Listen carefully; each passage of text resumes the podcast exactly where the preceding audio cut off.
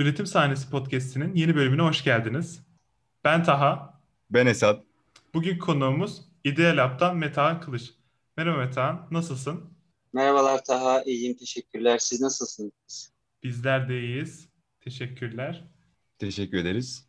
Metehan, seni e, biraz tanıyabilir miyiz? Kendini kendi cümlelerinde biraz anlatır mısın?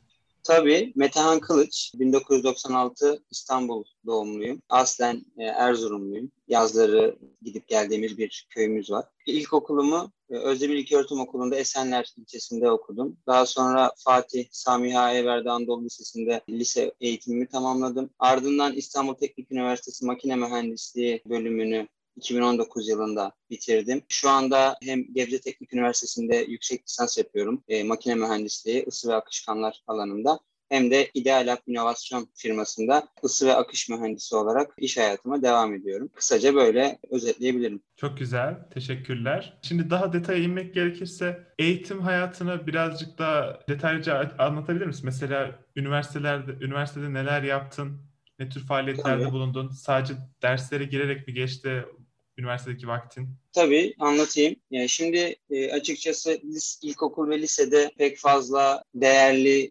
etkinliklerde bulunma fırsatımız çok fazla olmadı. Fakat üniversite hayatımda e, bunu biraz daha değiştirmeyi tercih ettim. O da şöyle ki e, üniversite hayatımda e, ikinci sınıfta başladığımız değerli bir proje oldu. 5-10 arkadaşla birlikte uluslararası Formula Student yarışmasına hazırlanmaya, burası bu yarışma için bir araç tasarlayıp araç üretmeye karar verdik. Bununla alakalı olarak dediğim gibi 5-10 arkadaşımızla birlikte kurucu bir ekip olarak bir takım meydana getirdik. Şu anda da hatta bu takım hala faaliyetlerine devam ediyor. Buradaki amacımız şuydu, öğrenci iken üniversitedeki derslerle yetinmeyip kendimizi hem sosyal anlamda hem de teknik anlamda birazcık yetiştirmek istiyorduk. Bu bizim için bir fırsat oldu. Çünkü hem e, uluslararası alanda birçok farklı üniversitenin öğrencisiyle yarışma fırsatı bulacaktık. Hem de gerçekten bir e, teknik anlamda bir konuda, bir projede bir şeyler ortaya koyma fırsatı bulacaktık. Bununla alakalı olarak işte 2016 yıllarında 10 kişi olarak başladığımız ekip şu anda 100 kişiye aşkın bir hem denetleme kurulu ekibiyle hem öğrenci ekibiyle hem mezun ekibiyle faaliyetlerine devam ediyor. Biz de o sırada yaptıklarımızı kısaca özetlemek gerekirse bir Formula 1 tipinde bir araç tasarlayıp bu aracın üretimini gerçekleştirdik. Bu konuda da hatta üretim sahnesi adıyla yapmış olduğunuz işe de buradan bir mesaj vermiş oluyoruz aslında.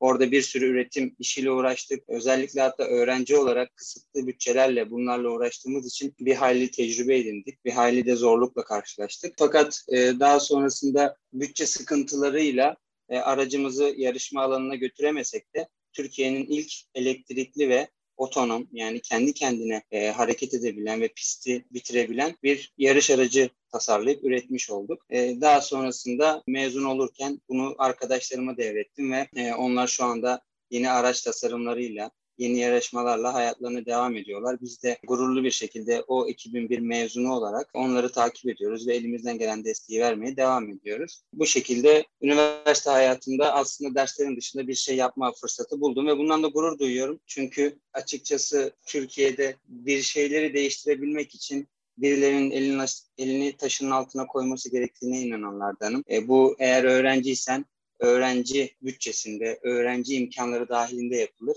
Eğer bir iş adamıysan, bir farklı birisiysen ya da daha büyük bir konumdaysan bu şekilde yapılır. Biz de öğrenciyken üzerimize düşeni yapmaya çalıştık ve başarılı kısmen yani nispeten başarılı olduğumuza inanıyoruz. Bu şekilde özetleyebilirim. Çok güzel.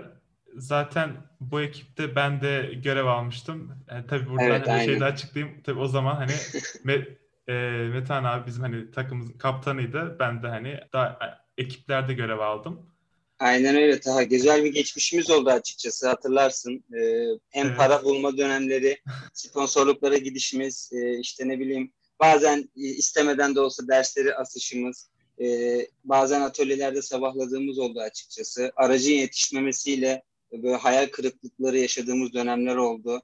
Fakat daha sonrasında da bir e, hışımla e, işin peşine daha da düşüp e, başardığımız şeyler oldu çok değerli zamanlardı benim için. E, ben hala böyle geriye dönüp baktığımda gözlerim parıldıyor yani ve biz yani bizden sonra da bir 50-100 kişinin bu işe devam etmiş olması ve belki bundan çok daha fazlasının e, böyle bir deyip çıkması, oraya bir bulunup oradan e, orada kalıcı olmasa da e, ayrılmaları e, bir şeyler katmıştır diye inanıyorum o insanlara. E, bu da bizim için e, bir nasıl diyeyim kamu hizmeti bile olarak görülebilir yani. Evet çok güzel. Ee, peki Metan benim merak ettiğim konu sen zaten hani, takımın kaptanlığını yaparken e, bu tür e, faaliyetlerin çalışmaların hani hani zaten kulüp açısından da özellikle bizim açımızdan da çok faydalı olduğunu düşünüyordun. Şimdi evet. yani hani sonuçta hani çalışıyorsun ve hani iş tecrüben de var. Yani peki mesela bu çalışmaların hani gerçekten mesela iş hayatında da faydası olduğunu gördün mü? Hala düşünüyor musun? En son fikrin nedir? Kesinlikle düşünüyorum. E, fakat orada şöyle bir şerh düşmek gerekiyor. Hani bu çalışmada her bulunan kişi alabileceği bütün faydaları alır ve iş hayatında o onu çok iyi yerlere taşır diye bir şey yok ne yazık ki. E ben sadece şöyle bir faydası olduğuna inanıyorum. Öğrenciyken şimdi bazı bilgileri çok rahat alıyorsunuz. Özellikle hocalarımızdan aldığımız çeşitli teorik bilgiler oluyor. Bazı proje derslerinde öğrendiğimiz şeyler oluyor. Fakat e, bu tarz projelerde bundan çok daha fazlasını sahada görme fırsatı buluyorsunuz. Örnek veriyorum işte örnek biz bir şeyler ürettirmek için e, sanayiye gidiyorduk. Orada tasarladığımız parçaların üretilip üretilemediğine dair yorumlar alıyorduk. İşte aslında tasarımın tek başına yani üretimden bağımsız bir şekilde düşünülemeyeceğini anlıyorsun ve daha sonra e, üretim jargonuna, e, sahanın işte oradaki insanların tamamını çünkü bu bir ekosistem işte ustadır, ustanın çırağıdır, orada mühendistir, teknikerdir. Bunların hepsinin jargonuna, kültürüne aslında yavaş yavaş aşina olmuş oluyorsunuz ve bu ömür boyunca sizin üretime olan yaklaşımınızı, teknolojiye ve tekniğe olan yaklaşımınızı ben değiştirdiğini düşünüyorum. Ama ne zaman değiştiriyor?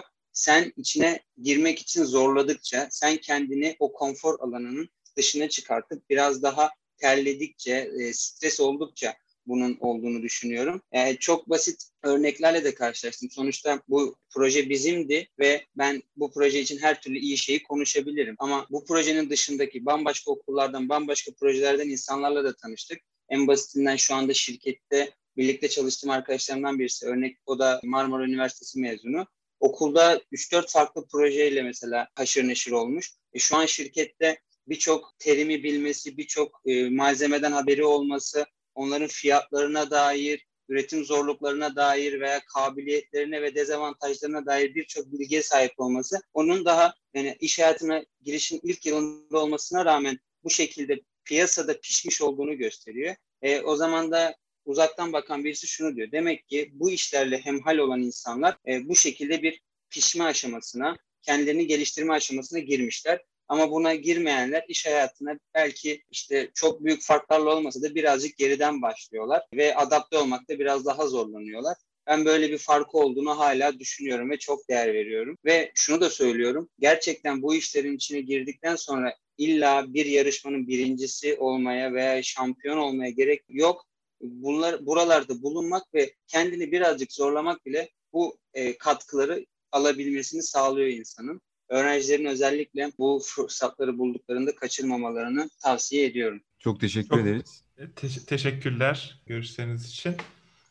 Ben bir soru daha soracağım. Teşekkürler. Peki stajlarından da biraz bahsedebilir misin? Tabii. Şimdi İstanbul Teknik Üniversitesi'nde iki tane zorunlu stajımız bulunuyor. Bir tane de üniversite içerisinde imalat stajımız bulunuyordu. Bunu ikinci sınıfta zaten her öğrenci direkt okulun verdiği imkanlarla gerçekleştiriyordu. Orada torna, freze ve tarzında imalat malzeme, imalat e, araçlarını görüyoruz, tanıyoruz. E, birazcık da kullanmayı öğreniyoruz. Bunun e, çok fazla anlatılacak bir yanı yok.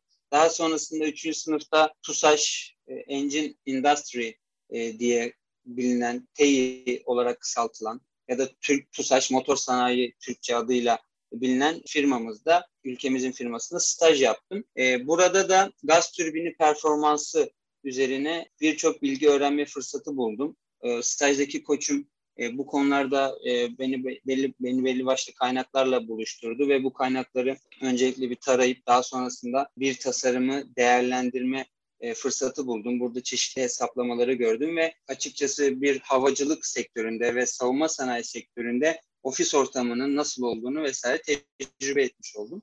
Daha sonrasında da Kale e, kalıp firması var. Bu firmanın bir de yan olarak savunma sanayi ürünleri yaptığı bir bölümü var. Kale kalıp ve savunma diye geçiyor. Ben bu kale kalıp ve savunma kısmında da bir ikinci stajımı gerçekleştirdim. E, burada da bir savunma sanayi ürününün üretim faaliyetlerini görmüş oldum. Tasarım aşamasından üretim aşamasına, üretimden sonra da kalite ve test aşamasına kadar e, birçok adım var ve bu adımların hepsini orada stajda tecrübe etme fırsatı buldum. E, bunların her birisi benim ufkumu biraz daha ileriye taşıdı. E, zaten üniversiteye girdiğim günden beri savunma sanayi ve havacılık alanında çalışma isteğim stajlarımla birazcık perçinlenmiş, birazcık pekişmiş oldu. Yani stajlarımın burada hedefe yönelik olduğunu inanıyorum birazcık. Zaten ondan sonra da mezuniyetimle birlikte okulumun son 2-3 ayında part-time olarak çalıştığım İdeal Lab İnovasyon firmasında tam zamanlı olarak yine savunma sanayi ve havacılık üzerine çalışma fırsatı bularak iş hayatına atılmış oldum. Bu şekilde bir geçiş sürecim var stajlarla birlikte. Çok güzel güzel tecrübeler edinmişsin. Mikrofonu veriyor musun Ta? Tabii. Teşekkür ederim. Geçenlerde çok sevdiğim bir arkadaşım bana bir söz söylemişti. Biraz aslında sen bunları anlatınca o aklıma geldi. Antrenmanda ne kadar terlersen gerçek savaş alanında, savaş meydanında o kadar az kanarsın demişti. Antrenman sürecin gerçekten çok güzel geçmiş. Paylaştıkların için teşekkür ediyoruz. Peki bugün profesyonel bir şirkette çalışıyorsun. Ideal Lab'da çalışıyorsun. Ideal Lab hakkında biraz daha bilgi verebilir misin? Senin bugünkü gerçek manada yapmış olduğun iş nedir? Tabii. Ideal firması da aslında bu ideal kısmı e, bir kısaltmadan oluşuyor. E, Industry, Defense, Energy, Aerospace kısaltmalarına Lab de laboratuvarın e, kısaltması olarak Ideal Lab inovasyon firması. Bu kısaltmalardan alacağınız üzere enerji sektörü, havacılık sektörü, savunma sektörü bu sektörlerde çeşitli ürünler tasarlanması ve üretilmesi üzerine bir ARGE faaliyeti yürütülüyor burada. Ben de Ideal Lab inovasyon firmasında ısı ve akışkanlarla alakalı e, işlerde çalışıyorum. Burada işte ısı değiştiriciler, işte kompresörler veya e, benzer pompalar bunun gibi çeşitli akışkanlarla alakalı olan ürünlerin kimi zaman tasarlanması, kimi zaman CFD yani hesaplamalı akışkanlar dinamiği dediğimiz analizi ve bu analizler sonucunda tasarımın iyileştirilip optimize edilmesi gibi birçok iş oluyor ve bu işlerde yeri geldiğince işte birinde, yeri geldiğinde ötekinde çalışarak e, böyle bir iş hayatı geçiriyorum. E, burada belki siz sormadan söylemiş olayım. Yani üniversiteden aldığım şeylerle ne kadar hayatımı devam ettirebiliyorum üniversitede aldığımız o temelin üzerine aslında bir de iş tecrübesini katarak işte akışkanlar mekaniği dersi, ondan sonra mukavemet dersi, işte ısı transferi dersleri bunların hepsini birleştiriyoruz ve aslında bu derslerin hepsinin bizde oluşturduğu o temel ile artık daha derin araştırmalar yapabilir hale geliyoruz. Yani neyi demeye çalışıyorum? Bu dersleri bilen herkesin bir şey yapabilmesi mümkün değil. Fakat bu dersleri bilen herkesin her şeyi araştırması ve her şeyi öğrenebilir hale gelmesi çok mümkün. İş hayatında da zaten bizden beklenen buydu. Bu konuda şanslı da olduğumu düşünüyorum. Anlayışlı bir yönetici e, ek, ekibim var e, açıkçası. Gençliğimizin ve yeni mezun oluşumuzun dezavantajlarının farkındalar, avantajlarının farkındalar. E, bizden bekledikleri o merak duygusu ve işte çalışkanlığı gösterdiğimiz sürece birçok şeyi başarabildiğimizin farkındalar. E, biz de bu temel bilgilerimizi harmanlayıp işte ısı transferidir, akışkanlar mekaniğidir yani benim özelimde e, bu alanlarda e, çalışmalar yapıyorum ve hem şirketimize hem de ülkemize fayda sağlamaya çalışıyorum. Teşekkür ederim Metan. Şimdi sen konuşmanda bir noktaya değindin. E, şanslı olduğunu düşündüğünü söyledin. İyi bir yöneticiye, iyi bir yönetici ekibine sahip olduğunu düşündüğünü söyledin. Türkiye'de yönetim kültürü sence ne noktadadır? E, evet, e, çok güzel bir soru Esat. E, teşekkür ederim.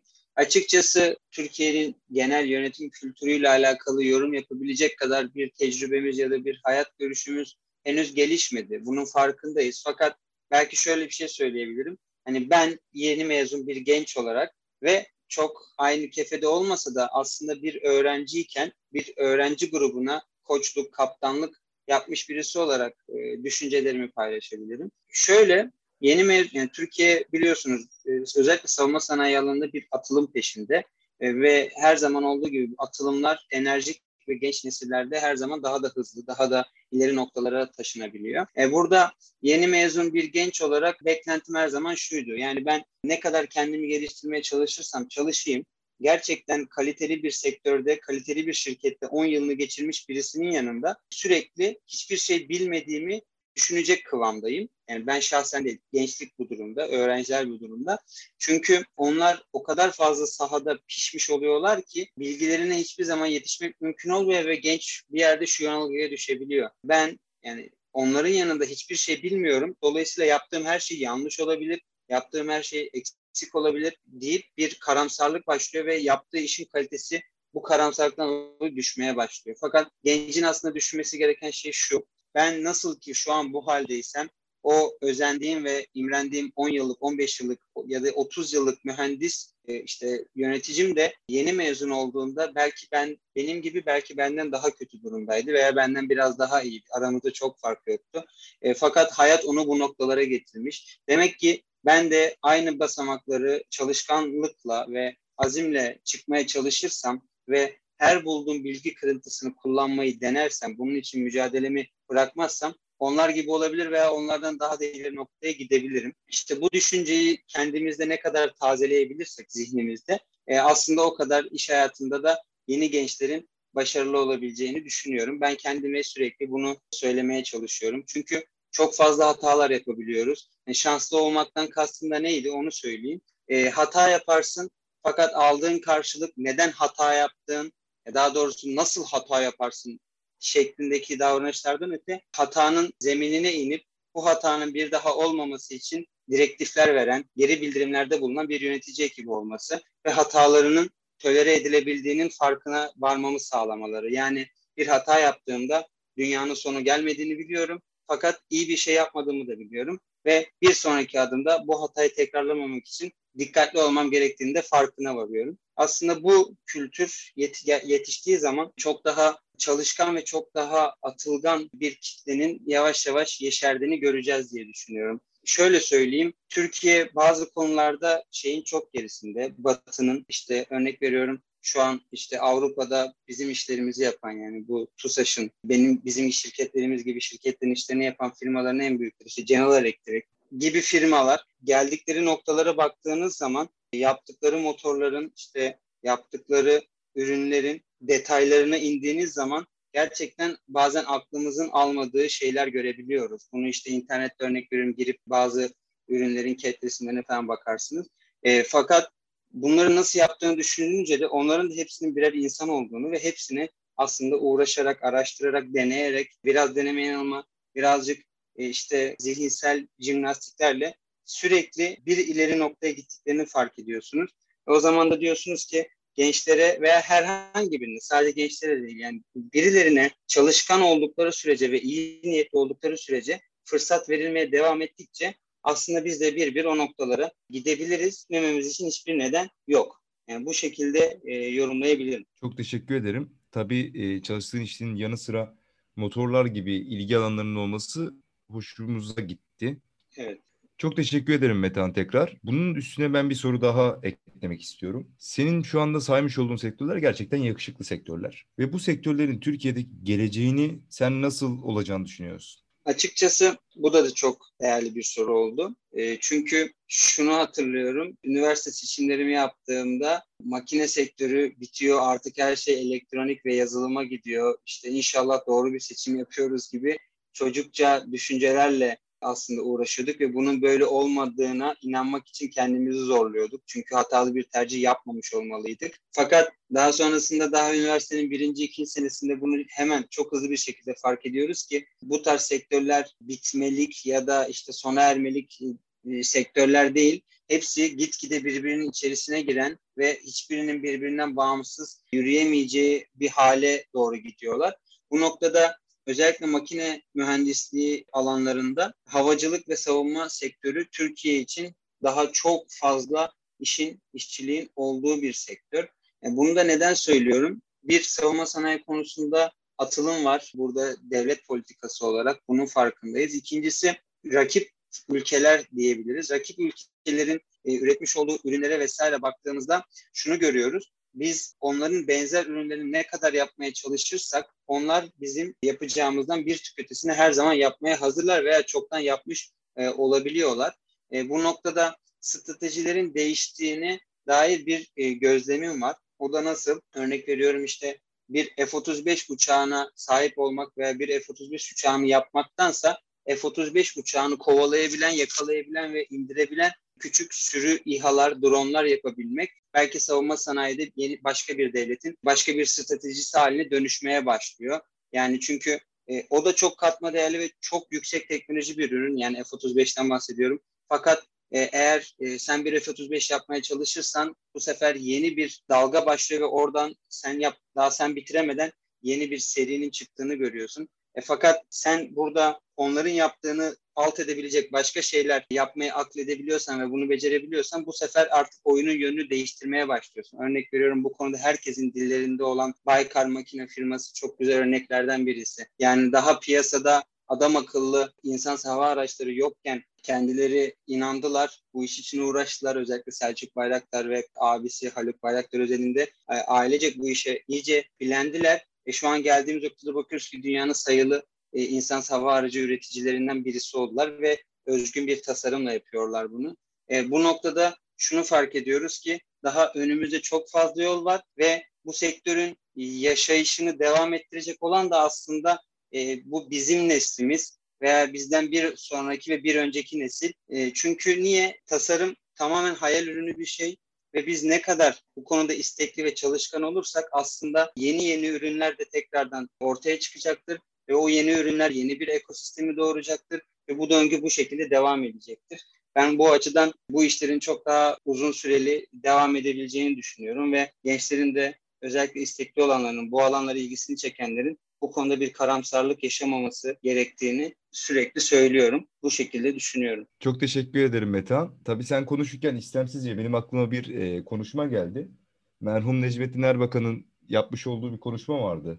İşte bir kısım milletvekillerinin Akdeniz'de bir Amerikan uçağına konuk olmasının ardından söylediği bir cümle vardı. Biz bugün bir gemi yapalım desek biz bir gemi yapana kadar onlar 40 tane yapacaklar. Biz ikinciyi yapana kadar onlar 80 tane yapacaklar. Eğer onları yetişmek istiyorsak, onların önüne geçmek istiyorsak biz onların gemilerine füze attırmayan sistemler geliştirelim. Bunu yapamıyorsak attıkları füzeleri onların başına geri çeviren sistemler yetiştirelim diye bir yaklaşımı vardı. Anlatmış olduklarının neticesi de bu bende bu anıyı canlandırdı. Kendisini de bir daha rahmetle anmak istedim. Allah rahmet eylesin. Mekanı cennet olsun. Necmettin Erbakan'ın bu ülkeye ve e, bu ülkenin insanlarına emekleri, hizmetleri sanırım saymakla bitmez. Açıkçası çok da göz dolduran zaten bir akademik kariyeri ve mühendislik kariyeri var. Birçok insana örnek olması e, tarzda mekanı cennet olsun diyelim. Çok teşekkür ederim. Baykar makineyi ele alırken her zaman Ahmet Bayraktar'ı unutuyorlar. Ee, bir işin finans ayağı da var arkadaşlar. Bu da kıymetli. Tabii ki. O konuda gerçekten çok mühendislik meseleleri konuşulurken dile getirilmeyen şeyler de tabii bunlar. Sanki her şey tekniği bitirince olacakmış gibi. Fakat o yüzden aslında cümlelerim arasında ekosistem kelimesini kullanmaya çok dikkat ediyorum. Çünkü yapılan bütün şeyleri e, bir ekosistem içerisinde değerlendirmek gerekiyor. Yani bir örnek veriyorum savunma sanayi ürününü üretirken onun elektronik ayağı, üretim ayağı, daha sonrasında onun pazarlanması işte ve tanıtılması bunların hepsi aslında bir ekosistem halinde yürüyorlar. Hiçbir ayağı çıkartınca e, o ürünün sapasağlam ortaya çıkması beklenemez. E, ben şahsen böyle düşünüyorum. O yüzden buna çok değer veriyorum. Dediğin şeyi hakkını vermek teslim, hakkını teslim etmek gerekiyor Ahmet Bayraktar'ın. Teşekkür ederim. Teşekkürler. Burada ben alayım mı soruyu? Buyur abi. Tamam. Evet Metehan, ee, bize staj deneyimlerinden bahsettin. İş deneyiminden de bahsettin. Yani gördüğümüz kadarıyla tabii ki de hani Türkiye'nin daha yöneldiği savunma sanayi alanında yani çalışmalarını yürütmüşsün. Peki ilerideki gelecek planları nedir? Yine savunma sanayi alanında ilerlemeyi mi düşünüyorsun? Açıkçası tamam üniversiteye girerken e, ve üniversite hayatım boyunca savunma sanayi ve havacılık sektörünü birazcık zihnime kazıdım ve başlangıcımı da bu şekilde yaptım. Ama en nihayetinde insan şunun farkındadır ya da en e, hayat bu farkındalığı ona kazandırır. Nerede mutluysan e, orada devam edersin şeklinde. E, şu an e, bulunduğum şirketten de bulunduğum sektörden de açıkçası çok memnunum ve bu şekilde devam etmeyi eğer bu düşüncelerimi korumayı e, gerçekten çok istiyorum. O, bulunduğum yani iş arkadaşlarım, bulunduğum ortam, yaptığımız işler beni çok fazla e, geliştiriyor, bana çok fazla şey katıyor. Bunun sebepsiz yere değişmesini vesaire istemem ya da planlamam bile. Ama tabii hayat ne getirir bilinmez. E, fakat hani herkesin kendine söylediği şey ya da benim herkese tavsiyem bir insan nerede iyi hissediyorsa zaten onu yapar, orada onu yapar. Ben de birazcık kendimi bu gerçeğe bırakmış durumdayım. ve şu anda bir e, hani rahatsızlığım, bir fikir çatışmam bulunmuyor zihnimde. E, Allah ne gösterir bilinmez. Fakat her şeyde açık bireyler olarak kendimizi yetiştirmeye çalışıyoruz. Çünkü hayatın zorunluluğunda bu olduğunu düşünüyorum. Bazen kendimizi belli şeylere şartladığımızda ve o şey gerçekleşmediğinde ve bunun için çok büyük bir zaman kaybettiğimizde geriye dönüp neden bunu yaptım demektense şartlanmaları azaltıp şartları bulunduğumuz zamana ve mekana göre değerlendirmek daha doğru olur diye düşünüyorum. Fakat dediğim gibi şu anda çok memnunum. Umarım böyle devam eder. Çok güzel. Teşekkürler. E, peki Metan, uzmanlık mı, yöneticilik mi? çok e, spesifik bir soru oldu. E, birazcık ben bu konularda nasıl diyeyim topu taça atanlardanım. Açıkçası böyle şeyleri hedeflemenin de ne kadar mümkün olduğunu bile bilmeyenlerdenim. Şu ana kadar üniversitede örnek veriyorum öğrenci arkadaşlarımla bir ekip kurduk ve bu ekibe yöneticilik yapmak benim üzerime düştü. Daha önce işte sos, sivil toplum kuruluşlarında da bu tarz işlerde bulunma fırsatı buldum. Fakat şimdi iş yerinde bazı büyüklerimi görüyorum. Uzmanlıkları o kadar iyi seviyelerde ve değerli seviyelerde ki o uzmanlıklarını bırakıp yöneticiliğe geçmeleri ne kadar doğru olur veya ne kadar e, mümkün olur onu tahmin bile edemiyorum o kişiler açısından. O yüzden beni de bakalım hayat nereye götürecek diyebilirim sadece. Çünkü öyle bir yer olur ki uzmanlığının kullanılması gerekir. O uzmanlığını mahrum yani iş hayatına ya da o, o an o durum o zamandan mahrum bırakmak doğru olmaz ama öyle bir zamanda gerekir ki yönetim yapman gerekir. E, o zaman da yönetim yaparsın. Çok fazla sınırlarım yoktur bu konuda. E, ben hepsinin çok değerli olduğunu düşünüyorum. Ben biraz emeğin kutsal olduğuna inananlardanım. Emek varsa orada bu üretimle olur, yöneticilikle olur e, veya başka şekillerle olur. Her zaman bunun değerli olduğuna inanıyorum. O yüzden çok fazla kendime hayaller veya hedefler koymuyorum.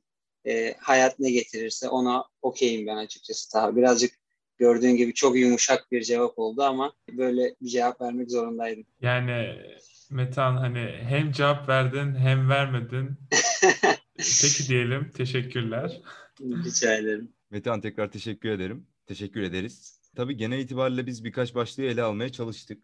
Ama bunların haricinde veya bunların içerisinde senin söylemek istediklerin, dinleyicilerimize iletmek istediğin mesajların var mı? Tabii. E, şöyle son mesajlarımı paylaşayım. E, açıkçası bütün konuşma boyunca zaman zaman gençler kelimesini kullandım. Burada çok yaşlı olduğum ya da çok tecrübeli olduğum için değil, dinleyicilerin affına sığınırım. Ben e, aslında tarafsız dışarıdan bir gözle bunu dile getirmeye çalıştım. E, her insanın e, farklı bir hikayesi olduğuna, farklı karakterleri olduğunu e, keşfettim. Özellikle üniversite hayatım boyunca e, birçok arkadaşım oldu. E, keza liseden birçok arkadaşımla hala sık sık görüşmeye devam ediyoruz sınıf arkadaşlarımla. Ve ben e, açıkçası her insanın farklı bir hikayesi olduğuna inanıyorum. Dolayısıyla sosyallik kelimesinin işte sadece işte o tek kelimeye sığdırılıp insanlara sosyal olun, sosyallikten e, işte kaçınmayın ve benzeri tavsiyelerin bir anlam ifade etmediğini düşünüyorum e, şu şekilde genişletmek istiyorum onu. Her insandan alabileceğimiz bir şeyler var. O insanların huyları, o insanların karakterleri, olaylara verdikleri tepkiler, şartlara karşı davranışları ve bunların her birisini tecrübe etmenin yolu onlarla bir arada olmak, onlarla e, vakit geçirmekten geçiyor. Örneğin işte bahsettik Taha ile birlikte it Racing'deyken öyle farklı karakterde arkadaşlarla bir arada çalıştık ki e, stresi her birisinin yönetme şekli farklı e, eleştirme ve işte yapıcı ve yıkıcı eleştirilerin söylenme tarzı, işte bunların bunlara maruz kalan kişinin verdiği tepkiler o kadar çok şeyle karşılaştık ki e, her birisi bize bir tecrübe katmış oldu ve bu sayede ben e, hayatın her alanında oralardan öğrendiğim her minik şeyi kullanacağımı, uygulayacağımı düşünüyorum. Dolayısıyla sosyal olun ama bu anlamda sosyal olun demek isterim insanlara. 3-5 arkadaşa sıkıştırılmış bir çevrenin gerçekten çok sıkıntılı olduğunu inanıyorum. Yani ne açıdan sıkıntılı? Bir ölür müsün ya da ne bileyim hastalanır mısın? Öyle bir şeyden bahsetmiyorum. 3-5 arkadaşı olan da gayet çok mutlu, çok güzel bir hayat yaşayabilir. Ama demek istediğim şey iş hayatında e, ilerlemek istiyoruz, kendimizi geliştirmek istiyoruz. Geriye dönüp baktığımızda çok işte göz parıldatan bir e, geçmiş olsun istiyoruz. E, bunun yolu bence birçok insandan bir şeyler alıp birçok insana bir şey katmakla mümkün olduğunu inanıyorum. O yüzden özellikle de üniversitelerde, liselerde bu çok mümkün. E, bunlara insanların değer vermesini tavsiye etmek isterim. Öte yandan klasik zannedilen fakat ne kadar klasikleştikçe o kadar da etkisinin azaldığı bazı durumlar var, tavsiyeler var. Bu da bunlardan biri de dil öğrenimi. Bu noktada söylemek isteyeceğim şey ben lisede çok parlak bir İngilizceye sahip değil. Açıkçası üniversitede de dersleri yani İngilizce derslerini çok iyi notlarla verdim. Fakat yine de hiçbir zaman İngilizceme o büyük özgüveni kazandıramamıştım. Fakat e, arkadaşlarım bilir, ben de çok net hatırlıyorum. Google Play'den, yani Android kullanıcısı olarak Google Play'den indirdiğim o İngilizce dil geliştirme programlarının haddi hesabı yok. Yani belki yüzlercesini indirdim, denedim. Kimisine para verdim, e, işte kimisini ücretsiz kullandım. Çeşitli işte dil değişimi uygulamaları vardı. Buralardan farklı ülkelerden insanlarla iletişimler kurmaya çalıştım. E bunların hepsini yapma sebebim yeni bir dil öğrenmenin, yeni bir kültür katacağı ve özellikle de mühendislik anlamında İngilizcenin bana yepyeni bir kaynaklar sınırını kaldıracağını düşünüyorum. E, böyle de oldu. Kendimi geliştirdikçe e, bu konudaki özgüvenim de çoğaldı ve ben şu anda kibir olduğunu düşünmeden şöyle söyleyebilirim ki hangi kaynağı açsam o kaynağı okuyabiliyorum. O kaynağı zorlanmadan tarayabiliyorum. Hatta hızlıca tarayıp o kaynağın işime yarayıp yaramayacağını anlayabiliyorum. Belki sular seller gibi İngilizce konuşmuyorum ama gerçekten iş hayatında özellikle de böyle bakir bir sektörde, Türkiye için bakir olan bir sektörde çalışırken Türkçe kaynakların yoksun olduğu, çok az olduğu bir sektörde çalışırken e, İngilizce kaynakların hepsine ulaşma fırsatı fırsatım olduğunu görüyorum ve yaptığım işlerinde bu yüzden ne kadar faydalı olduğunu e, fark etmiş oluyorum. Öte yandan o zamanlar işte makine mühendisliği, makine Almanya'da çok geçmişi var, çok değerli diye Almancanın da bana faydası olacağına inanarak B1 seviyesine kadar işte Almanca kurslarına gittim. Kendi Almancamı geliştirmeye çalıştım. Yani şu ana kadar İngilizcenin yanında çok düşük bir seviyede kalsa da bayağı bir Almanca mesaisi de harcamıştım. Bu mesai bile şu anda bir Almanca konuşmamı ya da işte uzun bir metni okuyabilmemi sağlamasa da o çabanın çok değerli olduğuna inanıyorum. O yüzden gençlerin bu şeyleri geciktirmeden kendilerine katmaları gerektiğine inanıyorum.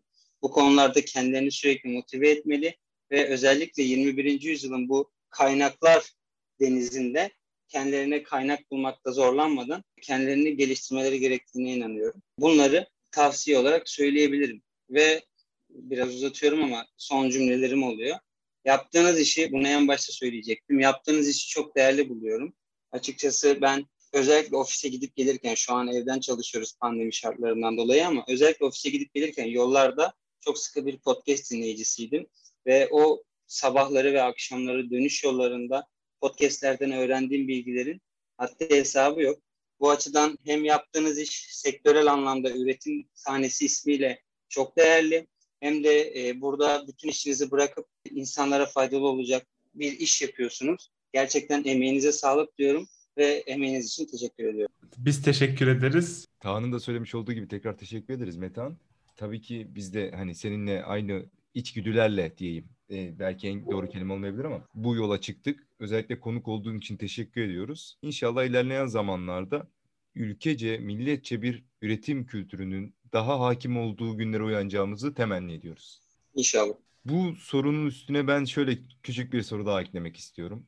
Bu kadar konuştuk ama bazı dinleyicilerimiz sana erişmek isterlerse, dinleyicilerimizden sana erişmek isteyenler olursa nasıl bir kanal kullanabilirler? Tabii e, çok memnun olurum açıkçası. Ben biri de, az önce dedim ya birilerine bir şey, birilerinden bir şeyler almak ve birilerine bir şey katmaktan çok memnun olan bir insanım. E, en azından hayatın daha değerli olduğuna inanıyorum bu şekilde. O yüzden bana e, mailim üzerinden veya LinkedIn üzerinden e, çok rahatlıkla ulaşabilirler. E, bunları da şu an paylaşayım. E, mail adresim kilicmete e, şeklinde Üniversite İstanbul Teknik Üniversitesi mail adresim. LinkedIn adresim de e, işte LinkedIn uzantısının sonuna Metehan Kilic şeklinde yani aslında Metehan Kılıcım İngilizce karakterlisi. E, bu şekilde bana istekleri gibi ulaşabilirler. E, umarım birilerine bir şeyler katma fırsatı bulurum bu sayede. Böyle söyleyebilirim. Teşekkürler. Üretim sahnesinin bir bölümünün daha sonuna geldik.